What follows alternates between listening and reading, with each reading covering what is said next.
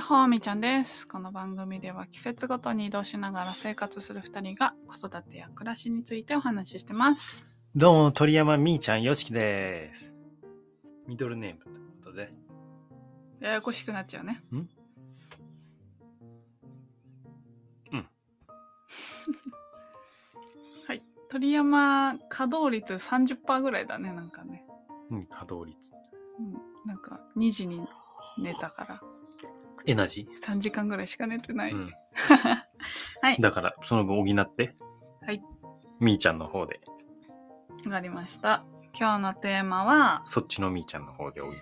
ギフテッドのママこっがちのみーちゃん。あギフテッドの子供を持つママがうん心がけていた7つのことはあ。ギフテッドって何うーんなんだろうね才能です、才能。才能あるってこと。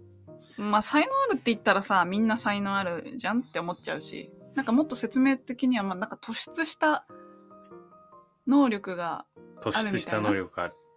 感じかな、まあまあまあ、あの、おお欧米っていうのかな。うんキリストの考えでは、うん神から授けられるじゃん、僕らは。うん命をね。うんだから、ギフトってプレゼントってことじゃん。うんその能力をギフトされたっていうことよ。ギフティってうんうんこと。与えられし者みたいなうんうんは感いじ。であのーちょっとさら前っとい くな。ちょっと前に出版された本稼働率とか30%パーちょっと前に話題になった人で大川翔くんっていう人がいてなんか聞いたことあるかもしれ大ない。川翔くんが書いた本っていうのかな「ギフテッドの僕の勉強法」みたいなのうん。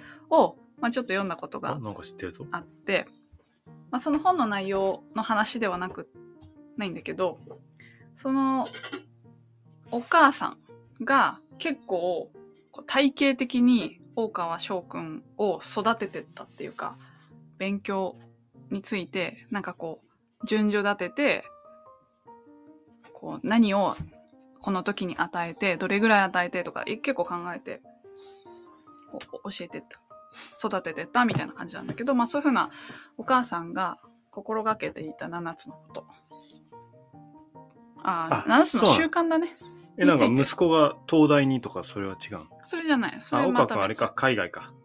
海外海外で飛び級してった子だ。そうお願いして、お願いしします。 7つ目のうち1つ目毎日着る服は自分で選ばせる読んでっていいもちろん。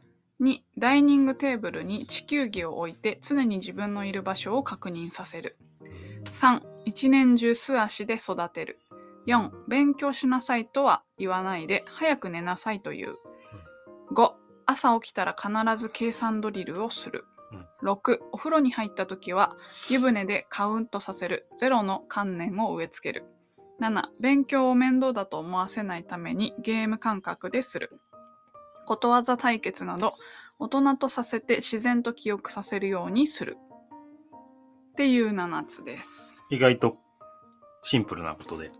まあ誰でもできるそうだよねこれうんうん。まあ、特別なね、資金が必要とかいうわけじゃない。うん、生活の中でできることだよね。しうん、7つの習慣さでは、一つずつ、振り返ってみましょう。うん我が家我が家だとうんうんそうそう、我が家の場合。うん、はい1、毎日着る服は自分で選ばせるこれやってますね。どっちがいいって。どれ着れるそうだね主にねパンツ選ばせて服るかなだけじゃなくて、俺は何でも聞くけどね。どっちがいいとか。うん昨日、ちょっと怒っちゃったね、みーちゃんに。うん、なんかあのパンを半分こして私が「じゃあこっちゆっちゃんどうぞ」ってしたんだけどそれをゆっちゃんに選ばせてって小言を言われたね小言小言を言われたね、聞こうねってうん言ったんだよ。うんそしたら不不満そうになっちゃって。え、なんでなんでうーん聞くようにしようねって言ったはのいはいって感じだったなんで流しちゃったうーん素なん直でじゃない。うん素直に受け止められなあ、かうっん、たそうだ。あ、そうだったね。でいいんじゃないうんそれしたくないことなら、え、まあいいんだけど。ごめんなんだけど。いいえこっち側の人でしょそうしていきたい人でしょうん仲間じゃないの。はい。なんかさ、サンドイッチで伝えてくれるといいか な。なんか、注意事項みたいなのって。みーちゃんはいろいろこういうふうに、こういうふうなところ頑張ってるね。でも、こう いうところを気をつけていきな、いかないみたいな。はーい。で、また最後に、頑張ってるねっていうことなのね。うん。待ってますよ。ねえねえ、すぐなんで戻ってこないお願いします。これ何ここと頑張ってるね。何ゆっちゃんとイチャイチャしてんのこっちは。すぐ来てよ。失礼しました。これ自分で選ばせるっていう。下行きた ゆいっちゃんラジオ撮ってんのラジオちょっと撮ろう。あ、オッケーじゃあ俺がチャイ用意するから待ってて。話しててこれはその洋服っていうことで書かれてるけど、まあ、自分で選択させるっていうのは服以外でも何でもできるねっていうことですね。で2のダイニングテーブルに地球儀を置いて常に自分のいる場所を確認させるっていうところなんだけどこれ大川くんのお家はもう海外を結構ビュンビュンお仕事の都合か何かで飛んでるんだよね。で普通の人はもう常に一緒だ から、ね。 そうだからその海外をあ、まあ、地球儀を用意してるのかなというふうに思います。ちょっとあんま固定で住んでると。うんまあ俺らは移動してるから日本地図ぐらいのそうだね規模感だったらいいかもしれないね。日本地図用意したいねなんかプリントアウトしてもうすぐ定住するけども。まあここ行ったねとか。そうそうそうそう写真とか見ながらいいねここ行ったねとかっていうのをやっていきたいかなでもあのこれ移動するときにゆっちゃんに「何県行くよ」とか「何何を使って行くよ」とかそうだね。そういうのはシェアしてるかな。いいね。うん、で3一年中素足で育てるっていうところなんだけど結構やってるよ。そうだね。てかまあなんか嫌がるっていう感じ だよね。こちらが意図して素足でっていうよりも脱ぐっていう。図してるけど。あそうなの、るべく裸足がいいなって思ってるよ。まあ、帰ったら脱がしてるか裸足でいけよねなってしてるよ。で最初の頃俺も靴買うの渋ってたじそうだっけゃん。うん。みーちゃんは早く買いたがってたよ。てかあの時は私がいいよ奈良の鹿の公園 の行あ公園の糞の量が嫌だったんだよね。方はい。はい、で4早く寝なさいという、まあこれなんでだろうね。裸足はやっぱり刺激があっていいのかもしれない、足のちょっと待って裏からね一で休憩し回よそううかそうそう。で、早く寝なさいという、あ、勉強しなさいじゃなくてね。うん、これはいいね。早く寝ましょこれはまあなんだろうなう。よくま育だつ。まだ勉強しなさいみたいなそういうふうな感じまだっていうか、勉強しなさいは言わない。絶対言わないえ。てかなんかそういうふうな機会がないっていうかさ勉強あ、俺らはね。え違うなんかゆっちゃんがそういう勉強勉強みたいな感じじゃなくない学ぶことはあってもさ感じじゃないいからこそ勉強しなさいって言うんじゃないの普通は。うんなんていうのかなこのニュアンス難しいんだけど勉強する年じゃないっていうかいわゆる勉強する年じゃないっていうかじゃあ年重ねたら言うのって今聞いたじゃん。だからそういうふうになったらその時期に来たら気をつけていきたいなっていうことああ、勉強しなさいって言いたいんだ。うんそういうわけじゃないよじゃあ気をつちける必要ないみに、私も言われたことないから気をつそける必要れは多分言わないと思う、じゃあ気をつける必要ないじゃん。うん、 でも心に留めて今まで人生で太ったことない人に太らないように気をつけてねって言うみたいなもんじゃん。気をつける必要ないじゃん。そのままでいいんだから。うん、なんで心に止めんの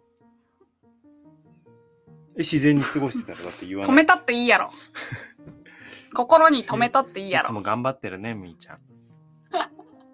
止めるのは自由やろまあ言わない言ってんだから、まあまあまあ止めるのは自由自然に過ごしても言わないんじゃないかなっていう。まあまあ止めたっていいでしょああ、そういつも頑張ってるね。うんはい次。次朝起きたら必ず計算ドリルをするああ。やっぱ俺が朝一で仕事してるみたいに近いかもしれないね。朝朝はってさ、クリアな。そうそう、寝てる間に情報が整理されるみたいなんだけど、うん。朝空っぽのあ頭の状態で、一番回転早いから、うん、その時にやるといいかもしれない。これはちょっと取り入れていきたい習うん慣だねち。ょうどなんかそういうドリル的なの買ったからね、大喜びで。うん。ここやったらいいじゃん、この後。そうだね。やったらいいじゃんとかって他人事なんだけど。いつも頑張ってるね。この後やってみてくれるいつも頑張ってるね。顔見て私の怖いんだけど。真 顔。はい。そうだね。まあ、習慣にしていきたいところです。いでや俺も次いん何なんか、やいやいや。違う違う前違う。俺って普通になんか怖いなって。普通に別に普通に何か言ってるだけでもなんか怖く聞こえるなって自分のこと思うんだよね。ちょっと気をつけないといけない。はい。はい。 気をつけてください。お風呂に入った時は、湯船でカウントさせる。気に留めてくれろうん。ごめんなさいね。私はそう。めてくれてもいいや ろ。心に止めてくれてもそれも止めた。止めた。何ゼロの観念を植え付ける。あ、おゆ風呂うでちゃん。数えるね。うんゆうちゃんちゃん見て見て。それは、あの、お風呂じゃなくても、数えるっていうのはやったりしてますね、今。あの、そそこで食べたら自分で食べるあの、かくれんぼとかして数えてみてとか、12345とか。今5まで数えられるかな。うん。あと一緒に物を数えたりね。ただゼロの観念を植え付けるっていう視点は、これゼロって確かインドで生まれたものすごい発明と言われているようなものなんだけれども、世の中にはゼロって何もないってことだから、ゼロなんて数える必要がないわけだよね、そもそも。だからゼロなんてなかったんだよね。ゼロがあるあ僕らからすると何それって思うんだけど、うん。ゼロってないってことだから、うん。ないってことは認識できないじゃん。うんないんだかうら。んうん。もともとなかった。でもゼロが生まれたことでなんかすんごい、ちょっとね、ここディテール説明できないんだけど、うんゼロが生まれたことで変わっそういう、そうそう、数学とかの計算とかの世界、概念が一気に変わるものだったわけよ。たんだへーゼロを認識できるってこあと。ごめん。うん。はい。まあちょっとゼロの観念っていうのはあんまり意識してなかったな。でもこれカウントダウンするとゼロって、ゼロまで言うといいかもしれないね。5、4、3。ゼロじゃなくて2 1 0 5とか言ってる。そうだね。だからゼロって言うといい ゼかもしれロなっい。て言ってみようか。うん。そうしよう。で次、最後。ゲあ勉強をゲーム感覚でする。ことわざ対決など大人とさせて自然と記憶させるようにする。ああ、これはやってるね。お、何やってるいやいや、今のドリルも楽しくやって、何でも楽しくゲームっぽくやってね、片付けもゲームっぽくやってるし、ああ、なるほど、ね。勉強も一緒でしょ。っていうことで、1、2、3、4、5、6、7、何個やってますか何個ですか ?1 やってる、2もやってると言っていいでしょう。3もまあやっている。えー、4も OK。5はやってない。計算ドリル。うん。 6カウント。俺0の観念やってないんで0の観念やる。2個だね。7個中5個はほぼやってるんで。うーん、あと2個。まあ、日本地図欲しいけど。そうだね。ですね。じゃあもう一回最後に7個振り返って。あ、何か思うことあるこう、これに縛られ思うず。今日話したことで。うーん。そうだね。まあ、こういうふうな教育ママの話って、うんすごく興味がある。まあ興味あるね。みんなあ興味みあんな興るけ味どあね、るかうん私も興味があるんだけど、まあ、読んだら読んだで、うんちょっと落ち込んじゃうのよ。なんで落ち込んじゃうのああ、参こ考れになでっきていいねないみたいな。じゃああー、できてるかできてない。比べちゃううんだ。そう、比べちゃうんだよね。よくないね。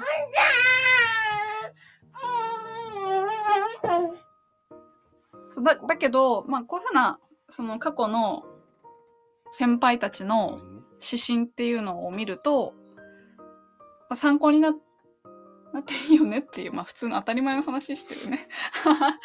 その参考こにこんなしこましょとうもまだまだできるんだなっていうことに気づけてよかったです。こうんこれを見てね。だからなんかあのうーん例えばこれ聞いている方でもさ、子育てしてる方いるかもしれないじゃん。うんでもその時に、なんか、まあもちろんこのね、そのすごいギフテッドの子を育てたうん方針だから、まあすまず素直にいいな、やってみようっていうのはあると思うんだけど、うん絶対に全部が、あの、その自分の子に合ってたりとか、うんうん絶それは対そうに、だよね絶対的なものって思いすぎないことも大事かなって。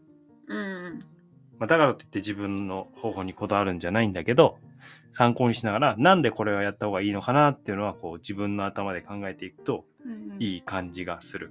うんうんうんだから、まあ、やってることはいいと思ってるからやってるから、それは重なることだけど、俺らでもね。うん俺らは2個重なってなったけど、計算取りをする。朝起きたら必ず計算取りをする。あ、これ朝の頭クリアだから、その時にやるといいなっていうのは共感したから入れようみたいな。うんゼロの観念は確かに、それでこの数学の用語が変わったぐらいインパクトがあることで認識してもらうの重要だな、っていうことでやってみるっていう感じなので、なんか、うん。っていうことかな。うんだから、なんか正反対のこと言ってるケースもあるじゃないそういう、すごいこう育てた親の方針の話で。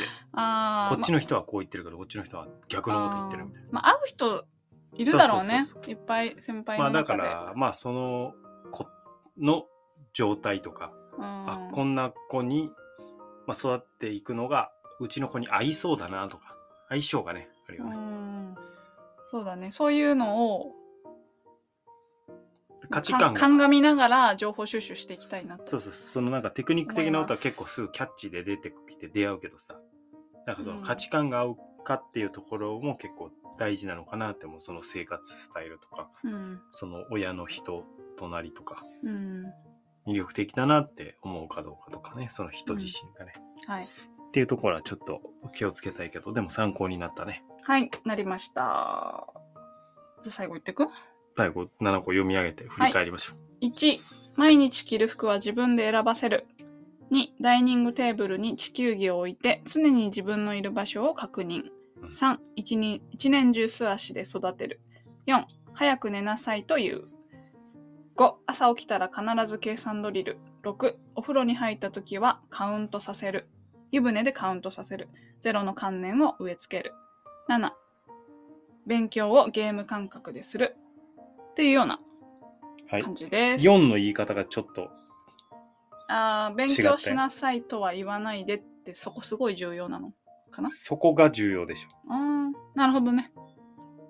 そっか。早く寝なさいという早く寝なさいというだけだったら勉強しなさいも言う何何でもしなさいを言うことになっちゃうじゃそっかそ っか。んでそれはね多分俺の会社では別に早く寝なさいって言えっていうことじゃないうん。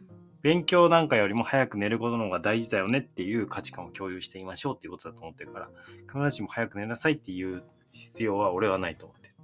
寝ようかみたいなこうん。とっていう。まあ俺らもそもそも早く寝るから、同じリズムで生活してたらそうグッドだなねん。だけど。 9時とかには寝てるかな。はい。そんなところでした。早く寝るっていうのさ、子育てしてたらさ、やった方がいいよね。てか、やってんじゃないみんな。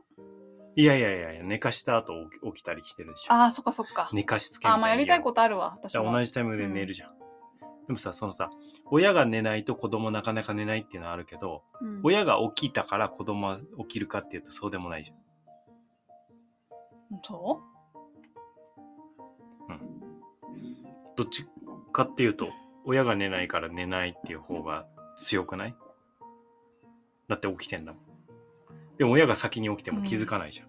う ?30 分間ぐらいは時間あるかな朝。もっとあるでしょ今日なんか1時間以上。今日あったか、うんそんなあったでも最近30分ぐらいだったなって思ったけど